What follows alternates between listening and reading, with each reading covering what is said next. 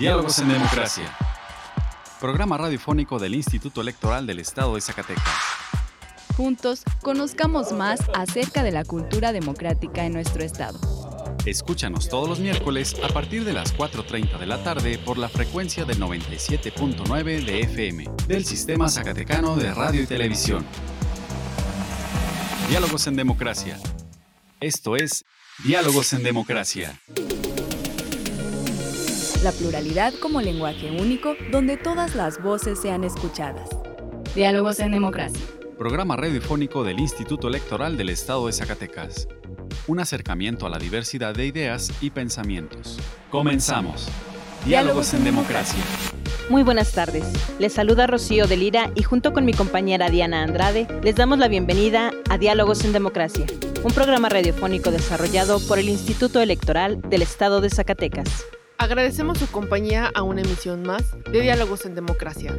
En el programa de hoy podremos conocer sobre las candidaturas independientes en voz de nuestro compañero Víctor Trejo. Te contamos sobre el informe de labores que presentó la magistrada del Triges, Rocío Posadas Ramírez. Conocerás las últimas noticias sobre el ámbito electoral en nuestra sección de breves electorales.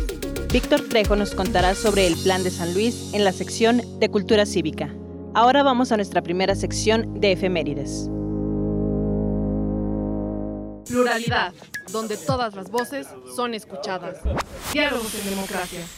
Esta semana en la historia. Efemérides.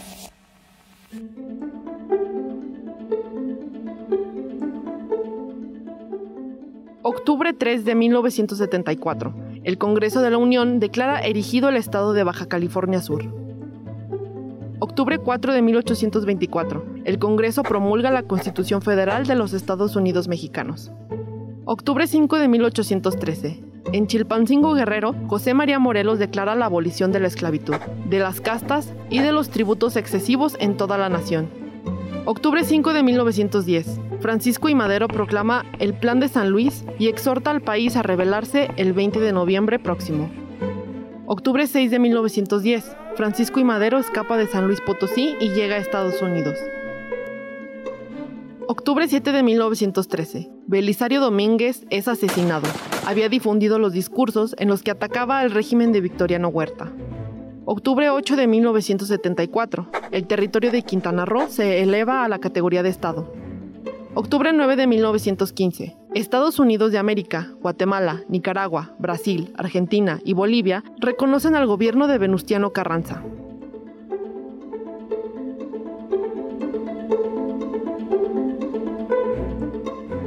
La libertad de elegir y decidir es solo nuestra. Diálogos en democracia. Diálogos en democracia. Nuestro compañero Víctor Trejo nos habla de las candidaturas independientes y su importante labor en el funcionamiento de la democracia explorando ideas a través del diálogo. Hablemos de... Hoy en nuestra sección de Hablemos de, retomamos el tema de las candidaturas independientes, como una de las vías de participación dentro de un proceso electoral para acceder a un cargo de elección popular. Para esto te presentamos algunas de las impresiones vertidas durante una mesa redonda organizada por el Tribunal Electoral del Poder Judicial de la Federación, denominado El futuro de las candidaturas independientes. Aquí participaron la doctora Wendy Harkin, especialista en derechos humanos y garantías en los procesos judiciales, el doctor Gustavo López Montiel, investigador en temas sociales, y el maestro José Manuel Urquijo, consultor y estratega en comunicación política. Abriendo la discusión, la doctora Wendy Harkin destacó la medición que tiene Latino Barómetro respecto al número de participación y apoyo a la democracia representativa en América Latina. Latinobarómetro, que realiza una medición del estado de la democracia en la región latinoamericana, desde 1995 realiza esta medición, ha venido poniendo de relieve en los últimos años el alto número de la población que se encuentra decepcionada con la política, desideologizada y con bajos niveles de confianza. Así, si revisamos el último informe publicado por Latino Barómetro, encontramos que el apoyo a la democracia en la región ha venido decreciendo, pasando de un 61% en el año 2010 a un 48% en el año 2018.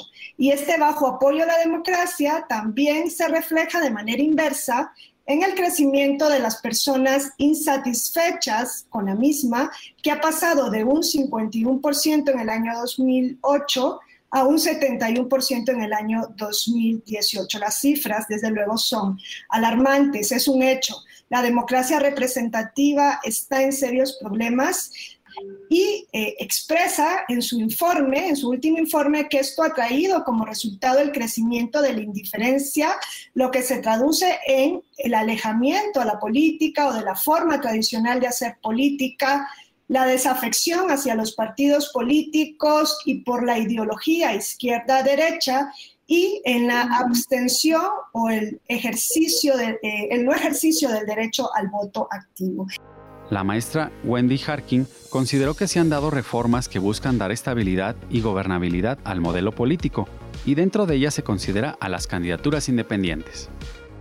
Ante esta situación es que se han venido llevando a cabo, porque esto no es algo nuevo, ¿no? Ya, ya lleva años eh, con esta erosión de la democracia y se han venido llevando a cabo reformas la región que en algunos casos se han traducido en la creación o en el rediseño de instituciones electorales con el objetivo de garantizar la participación ciudadana en la vida política del país y de otorgar legitimidad, estabilidad y gobernabilidad al sistema de cada Estado. Desde luego que cada modelo político va a responder a las necesidades y a la realidad de cada sociedad y así lo ha reconocido la Corte Interamericana de derechos humanos. Dentro de este replanteamiento de eh, la democracia se han venido dando pasos para regular las candidaturas independientes como una opción más a fin de que la ciudadanía pueda alcanzar una mayor representatividad en un espacio de convivencia con los partidos políticos.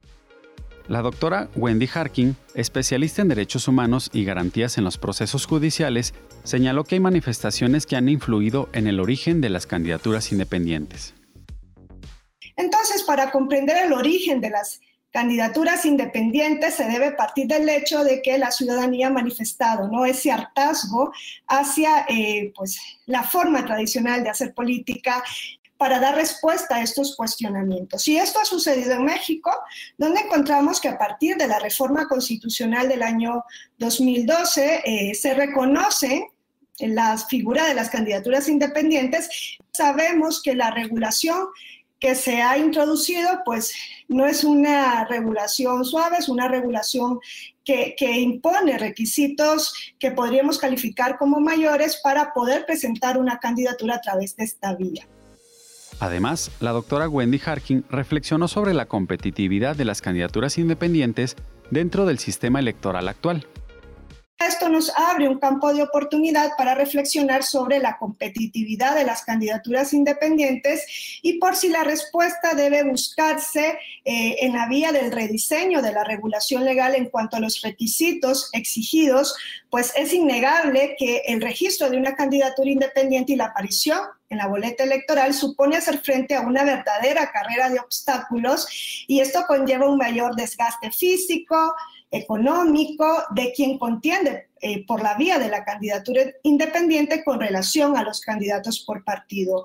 O si quizá lo que debemos replantearnos es la reforma de las condiciones de competencia que son desiguales, ¿no? En cuanto a financiamiento, infraestructura o acceso a radio y televisión. O si las respuestas las debemos encontrar en cuestiones inherentes a quienes han promovido estas candidaturas independientes. Por su parte, el doctor Gustavo López Montiel, investigador en temas de ciencia política, destacó las complicaciones que enfrentan las candidaturas independientes en la competencia electoral partidos políticos funcionan en torno, históricamente, en torno a las estructuras que les permiten tener capacidades, tener recursos y tener presencia electoral. Algo que a final de cuentas las y los candidatos independientes no tienen. Y no tienen a menos de que tengan, que sean líderes, que sean líderes que hayan funcionado en el contexto de algún espacio de representación como lo hemos visto, que ha ocurrido ya en la práctica de las candidaturas independientes, con pues, liderazgos sindicales, con liderazgos de organizaciones sociales, vecinales, no sé, y, que a final de cuentas algunos de ellos tienen eh, éxito, otros tal vez no, pero que pues eh, implica capacidades de acción política, eh, pues obviamente diferenciadas y mucho menores, con menores capacidades que los partidos políticos. Dentro de la mesa redonda El futuro de las candidaturas independientes, organizado por el Tribunal Electoral del Poder Judicial de la Federación, el maestro José Manuel Urquijo, consultor y estratega en comunicación política, comentó los casos de candidaturas independientes que consideró emblemáticos durante el proceso electoral 2021. Lo voy a platicar rápidamente. Bueno, se trata de Miguel Traviño en San Pedro, Nuevo León, San Pedro Garza, y Eduardo Quiroga en Cananea, Sonora. Ellos fueron los primeros candidatos o los primeros independientes que han logrado la reelección como candidatos independientes en nuestro país. Y esto acaba de ocurrir apenas en el 2021, en las elecciones que acaban eh, de pasar, ¿no? Entonces, estos dos casos no son la regla. Vemos que evidentemente son la excepción.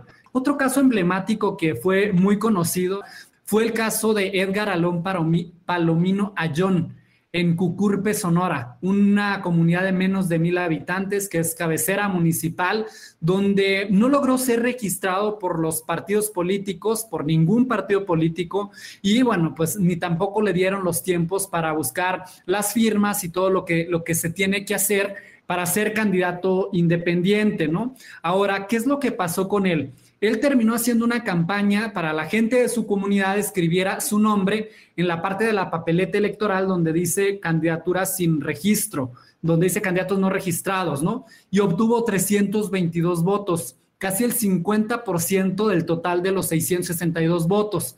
Ganó la elección, no participó no obtuvo recursos públicos, evidentemente es una comunidad de menos de mil personas, eh, este, evidentemente es mucho más sencillo que una candidatura a gubernatura presidencial, senaduría, etcétera, pero es un caso emblemático y es un caso muy interesante que vale la pena poner sobre la mesa, que me parece que puede incluso sentar precedentes ¿no? para, para la investigación de, de, de quienes se dedican específicamente a este tema. ¿no? Finalmente, el doctor Gustavo López Montiel, investigador en temas de ciencia política, reflexionó sobre las posibles propuestas de modificación al sistema electoral en torno a las candidaturas independientes. ¿Qué es lo que habría que modificar con respecto a las candidaturas independientes? Y en ese sentido, pues me parece que eh, más que plantear eh, el tema de la candidatura independiente, habría que plantear el tema del sistema electoral. En México tenemos una forma de votación, lo que tiene es eh, la capacidad eh, de eh, los partidos, que son los actores importantes, por controlar el voto.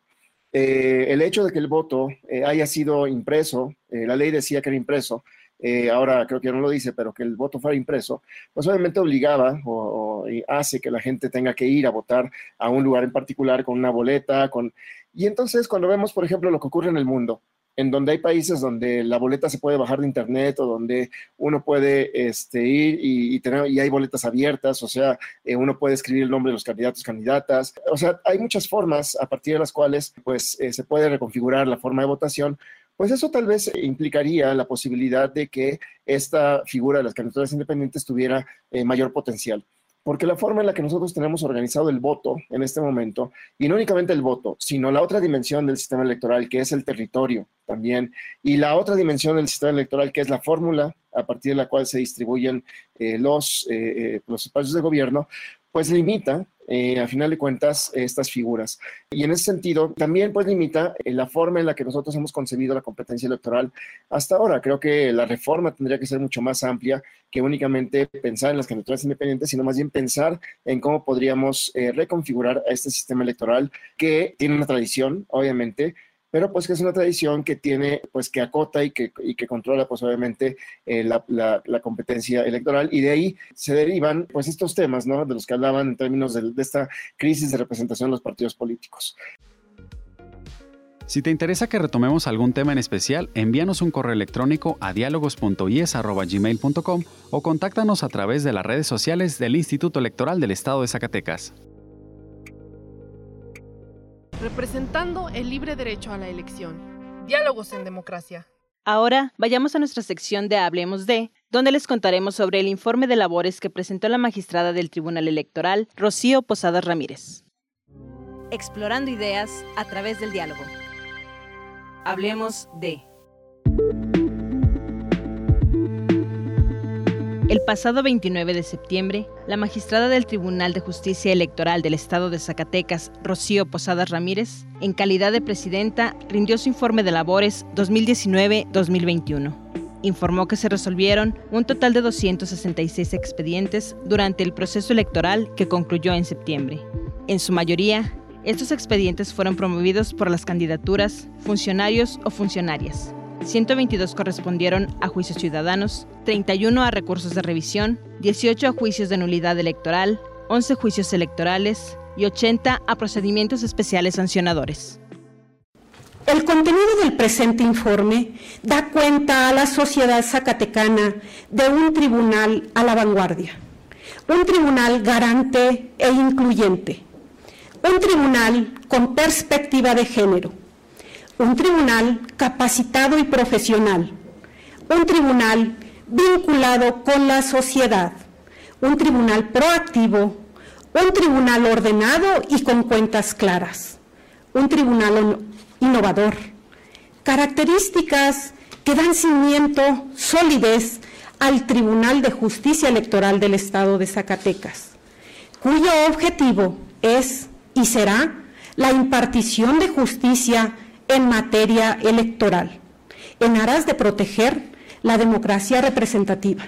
Como tribunal garante e incluyente, el presente informe evidencia que se ha garantizado de manera eficaz el servicio de administración de justicia electoral. Al resolver las controversias planteadas ante este tribunal por los justiciables, con estricto apego a las normas jurídicas vigentes. Es decir, muestra un tribunal eficiente, competente, garantista y progresista. Esto demuestra que se garantizó que el servicio de la Administración de la Justicia Electoral fuera eficaz e incluyente al resolver las cuestiones presentadas ante el Tribunal Electoral, siempre con fiel apego a las normas jurídicas. La actividad jurisdiccional durante el periodo que se informa, naturaleza propia de este tribunal, atendió y resolvió 266 medios de impugnación, de los cuales destaca mayor acción de la ciudadanía, como son candidatas, candidatos, funcionarios y funcionarias de diversos cargos de elección popular.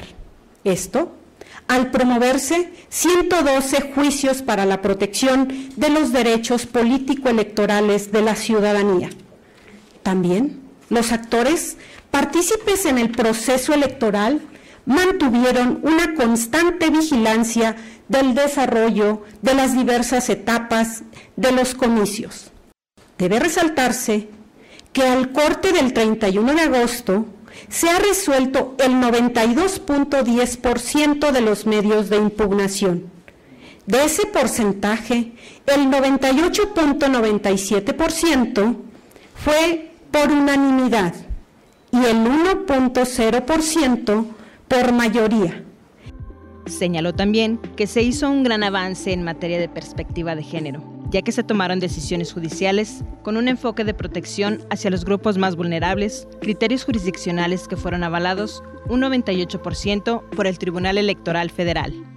Uno de los aspectos que distinguen a esta autoridad jurisdiccional es la ardua actividad en materia de igualdad de género, responsabilidad que atañe a todas las instituciones del Estado mexicano. El tribunal ha creado una comisión de paridad de género, ha llevado una intensa capacitación en materia de género, en congruencia con la reciente reforma en materia de violencia política en razón de género y paridad en todo.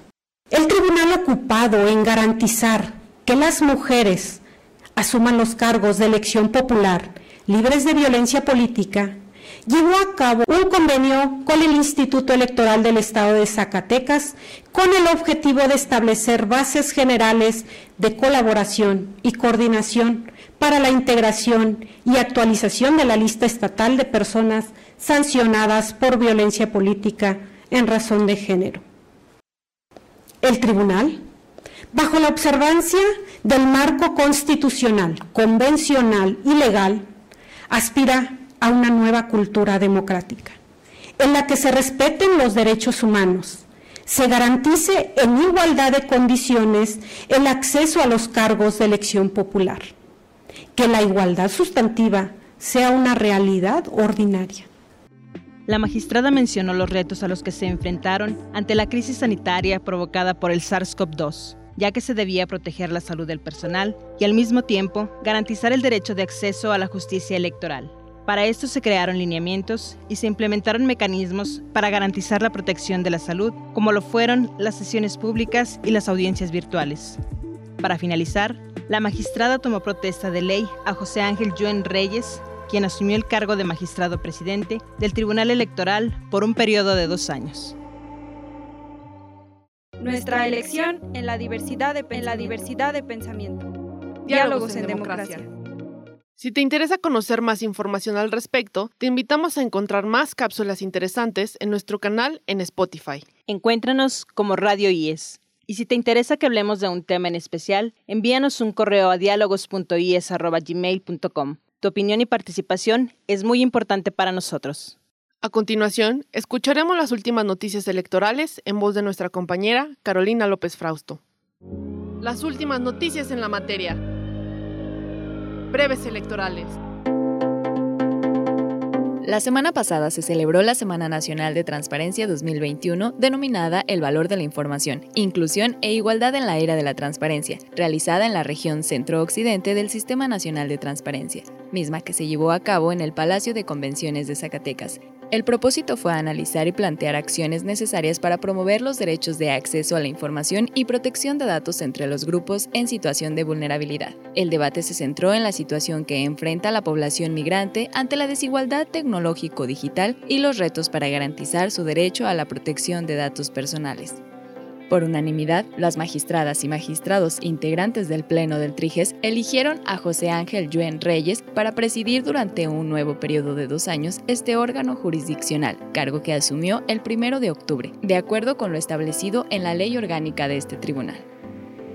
Martín Faz Mora, consejero electoral del Instituto Nacional Electoral, declaró que el instituto tiene el compromiso para garantizar que la revocación de mandato se realice con los más altos estándares de calidad y seguridad que se han caracterizado a los procesos electorales en México. La Junta Ejecutiva del INE Zacatecas dio a conocer que se han iniciado los preparativos para la consulta infantil y juvenil 2021. Se programó para los días del 16 al 22 de noviembre, en el cual los niños de 3 a 17 años podrán participar. Las preguntas tocarán temas de la pandemia, el cuidado del planeta y nuestros derechos.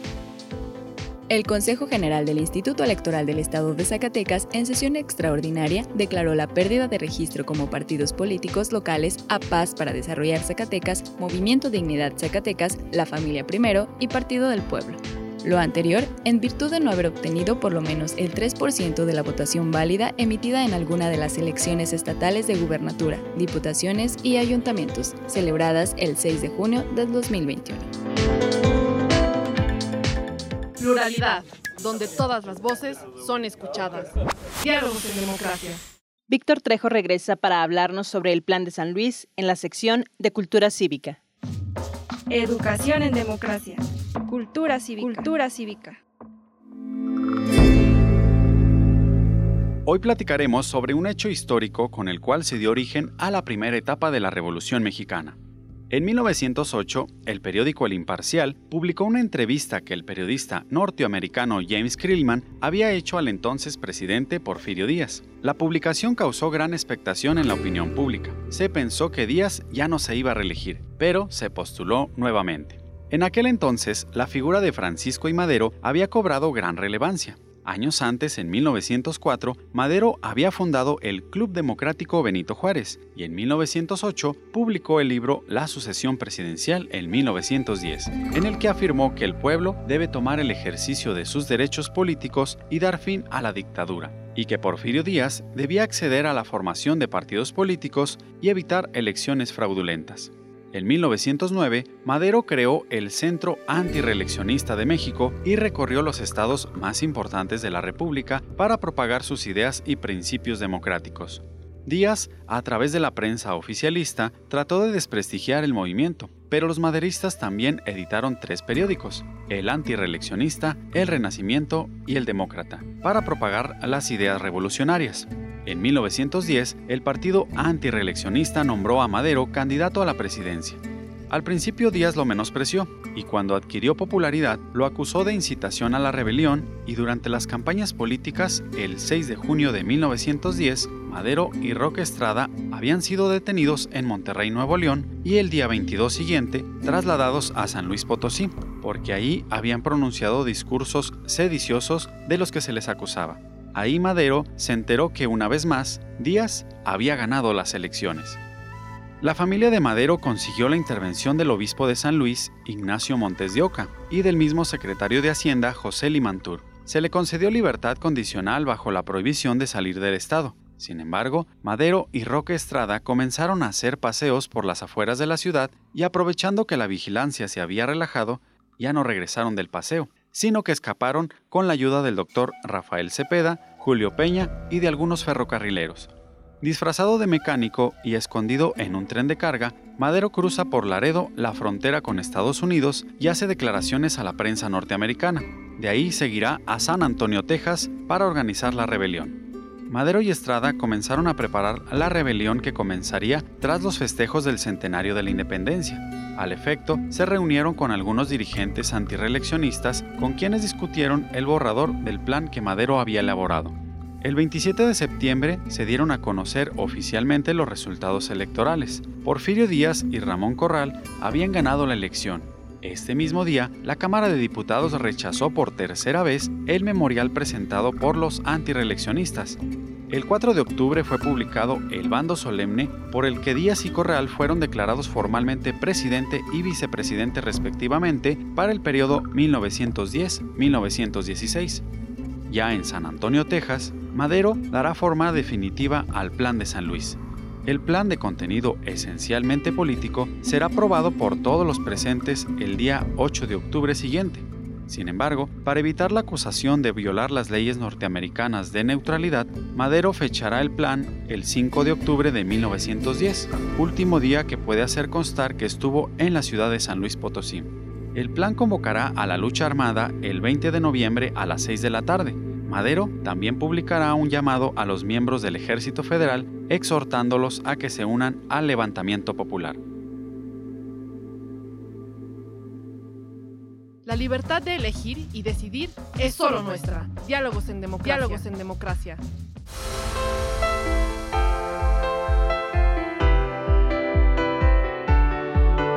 Estimados radioescuchas, hemos llegado al final de esta emisión. Agradecemos su compañía en esta tarde y esperamos nos vuelvan a escuchar el próximo miércoles. Agradecemos a Radio Zacatecas el apoyo para la difusión de este programa. También agradecemos el apoyo y acompañamiento de Horacio Rodríguez, Carolina López Frausto, Mauricio Pacheco y Víctor Trejo, que hicieron posible este programa.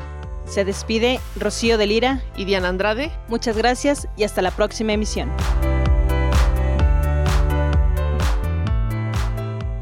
Esto fue Diálogos en Democracia. Un espacio del Instituto Electoral del Estado de Zacatecas para la promoción del diálogo y la cultura democrática. Te esperamos en nuestra próxima edición. Diálogos en Democracia. Diálogos en Democracia.